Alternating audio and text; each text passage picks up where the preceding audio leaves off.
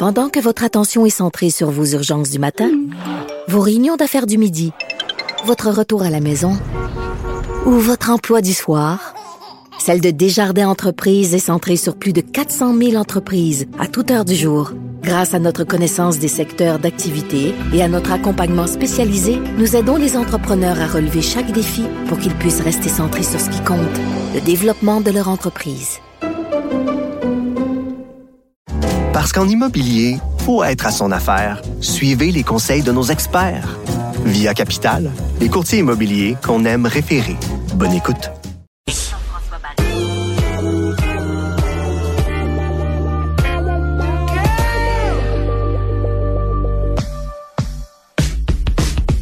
Au lit avec Anne-Marie.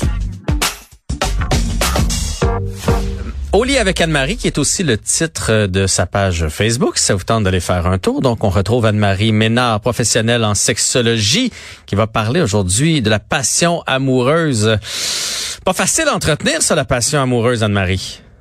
Ah, c'est pas facile à entretenir, mais je trouve tellement que c'est un sujet fascinant. Euh, qui suscite énormément de, de discussions hein, dans les films, dans les chansons d'amour. Euh, on la voit partout, cette passion amoureuse, et on aimerait donc pouvoir euh, vivre de cette passion.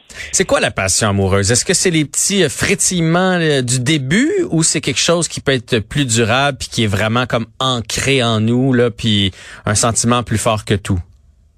Bon, on va mettre ça au clair. En partant, la passion amoureuse, c'est vraiment comme tu dis, les petits papillons du début, on va la vivre en début d'une relation, puis euh, si on veut la revivre au sein d'une même relation, souvent, c'est malheureux, mais ça va être quand il va y avoir des événements comme de l'infidélité et que ça va donner un genre de deuxième souffle à hmm. la relation.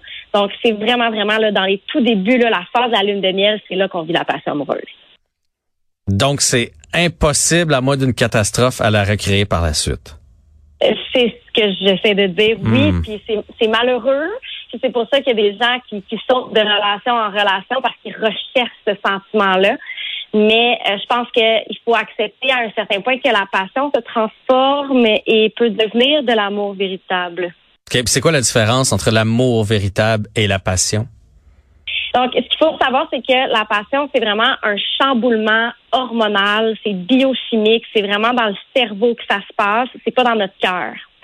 Donc, je vais décevoir plusieurs personnes avec ça, mais c'est vraiment une réaction du cerveau. Il y a plein de dopamine, d'adrénaline, de toutes sortes de choses qui finissent en in, qui vient en fait teinter notre vision des choses. On a des petites lunettes roses, on est en amour. C'est euh, le coup de foudre aussi, la même chose que la passion. Euh, c'est vraiment une une sécrétion d'hormones, tandis que puis ça rend ça très, très, très intense. Hein. C'est envahissant comme émotion, c'est obsessionnel, on vit que pour l'autre. Mm-hmm. C'est très euh, c'est une montagne russe émotionnelle. Tandis que l'amour, c'est plus calme, c'est plus rationnel, c'est rassurant, c'est un choix qui est plus conscient.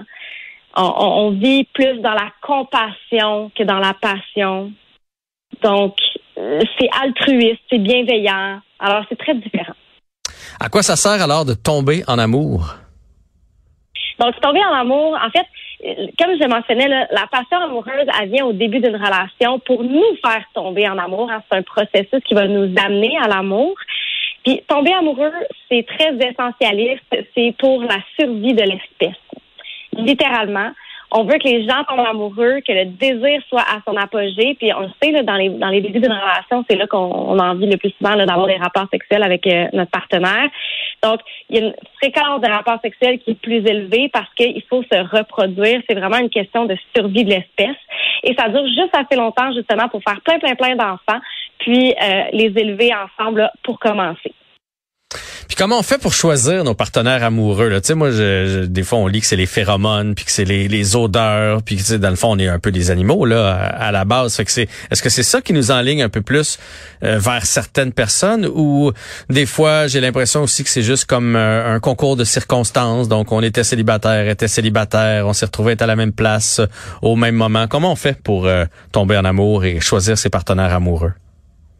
Il y a plein de choses qui font en sorte qu'on peut tomber amoureux avec quelqu'un. Ça part des styles d'attachement. Je ferai une chronique sur le sujet, c'est super intéressant. Donc, c'est notre façon de connecter notre lien émotionnel avec les autres autour de nous qui part de l'enfance.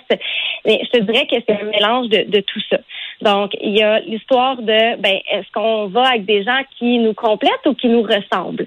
Ben, je te dirais que la, la plupart du temps, qui s'assemblent se ressemblent et, euh, les gens qui se ressemblent rapportent être relativement plus heureux. On parle d'une différence d'un ratio de 70-30. Donc, il faut se ressembler davantage que se compléter. Est-ce que ça, c'est pour le long terme? Parce que moi, j'ai l'impression que des fois, euh, la différence, justement, d'aller vers quelqu'un qui est vraiment différent, qui nous sort de nos bottines, c'est le fun au début. C'est même tout un kick puis tout ça. Mais là, après ça, quand on arrive pour... Euh, pour vivre au quotidien, quelqu'un qui est trop différent, ça finit par taper ses nerfs. Là. Tu peux pas voir le même film, tu fais pas les mêmes activités. Il y en a un qui veut vivre en banlieue, l'autre veut vivre en ville. Il y en a un qui veut une maison, l'autre veut un appartement. avec là, à un moment donné, tu fais, on se rejoindra jamais. Mais sur le coup, puis même après, quand on est en couple, c'est attirant quelqu'un qui est différent. C'est vrai que c'est excitant. On dirait que ça nous sort de notre confort. Euh, ça nous permet aussi de peut-être euh, devenir quelqu'un d'autre pendant un instant. Mais effectivement, sur le long terme, je pense que ça prend euh, ça prend quelqu'un qui nous ressemble davantage. Les mêmes intérêts, c'est comme tu le mentionnes, si quelqu'un veut habiter en ville, l'autre en campagne, euh, ça fait en sorte qu'il y a beaucoup, beaucoup de négociations. Puis ces négociations-là vont amener des tensions mhm. et plus de chances de séparation. Donc, il faut se ressembler davantage qu'on se complète, mais c'est pas c'est pas une mauvaise chose de se compléter toutefois. Euh, Anne-Marie, j'ai devant moi Jessica qui travaille ici à Cube et qui est bien inquiète de ton sujet. Là. Elle m'envoie une question. Elle veut savoir parce que probablement qu'elle est en amour présentement. Puis là, elle a peur de ton sujet. Elle dit, elle me demande est-ce qu'on peut être en amour passionnément une fois que la passion du début est passée? Est-ce que est-ce que ça se peut être en amour passionnément? Ah. Ah, c'est tellement une belle question. Ben oui, tout à fait. Mais c'est vraiment ça qu'il faut, faut faire la part des choses. C'est la passion, c'est vraiment quelque chose qui vient nous aveugler par rapport à l'autre personne. On a envie de se présenter sous nos plus beaux jours. Hein. On va changer un peu pour accommoder l'autre personne. Puis ça nous fait plaisir, c'est correct. on, veut le faire pour l'autre personne, mais avec le temps, ces choses-là vont s'estomper. Euh, je pense que quand on, on, on trouve notre personne, avec qui on est bien, puis qu'on est sincèrement amoureux, hein, qu'on n'est pas dans la passion, mais dans la compassion. Mais je pense que la passion peut s'installer à certains moments dans la relation. Puis, je veux dire, après, après tout, c'est ça l'amour aussi. Là. Est-ce que ça te rassure, euh, Jessica? Oui, ça, ça la rassure. Elle a un beau thumbs up, elle est contente. Mais tu sais, moi, ça fait longtemps que je suis avec ma conjointe, puis quelque chose que je remarque, c'est que euh, euh, je pense que la passion reste là. C'est juste qu'on fait pas toujours les efforts. On, on se met pas justement toujours sur notre plus beau profil. Des fois, on prend pour acquis, on fait plus attention, on fait plus de petites surprises. Mais si on se donnait le temps, mais juste une semaine, dire, hey, la prochaine semaine, là, je fais comme au début. Je suis aussi attentionné, je fais des surprises, je m'arrange pour être beau, etc. Je pense que la passion pourrait demeurer un peu plus.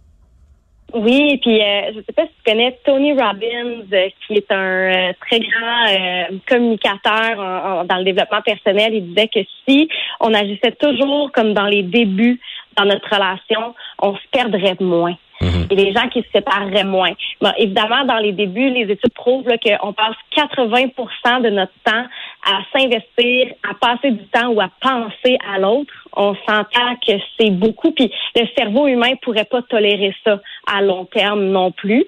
Mais je pense que justement cette, cette notion-là de séduction, elle est extrêmement importante à, à, recréer avec notre partenaire, puis prendre du temps pour soi. Puis j'avais euh, j'avais reçu quelqu'un sur, euh, sur mon podcast récemment qui disait que euh, se choisir à chaque matin, juste de se dire avec son partenaire ou sa partenaire, de dire hey c'est quoi, je me lève ce matin puis, puis je te choisis, j'ai envie d'être avec toi parce qu'à la fin de la journée c'est ça aussi, c'est se mm-hmm. lever le matin puis de, de, faire le choix de dire hey je fais ma vie avec toi. Je fais ma journée avec toi. C'est c'est toi dans le fond que j'ai choisi pour euh, pour vivre cette journée-là. C'est un beau euh, c'est un beau message et c'est un bel engagement. Merci Anne-Marie pour euh, cette justification entre la passion amoureuse et l'amour à long terme. Yes, ça me fait plaisir. Merci à vous d'avoir été là. Merci à toute l'équipe de Cube. C'est ce qui complète cet épisode.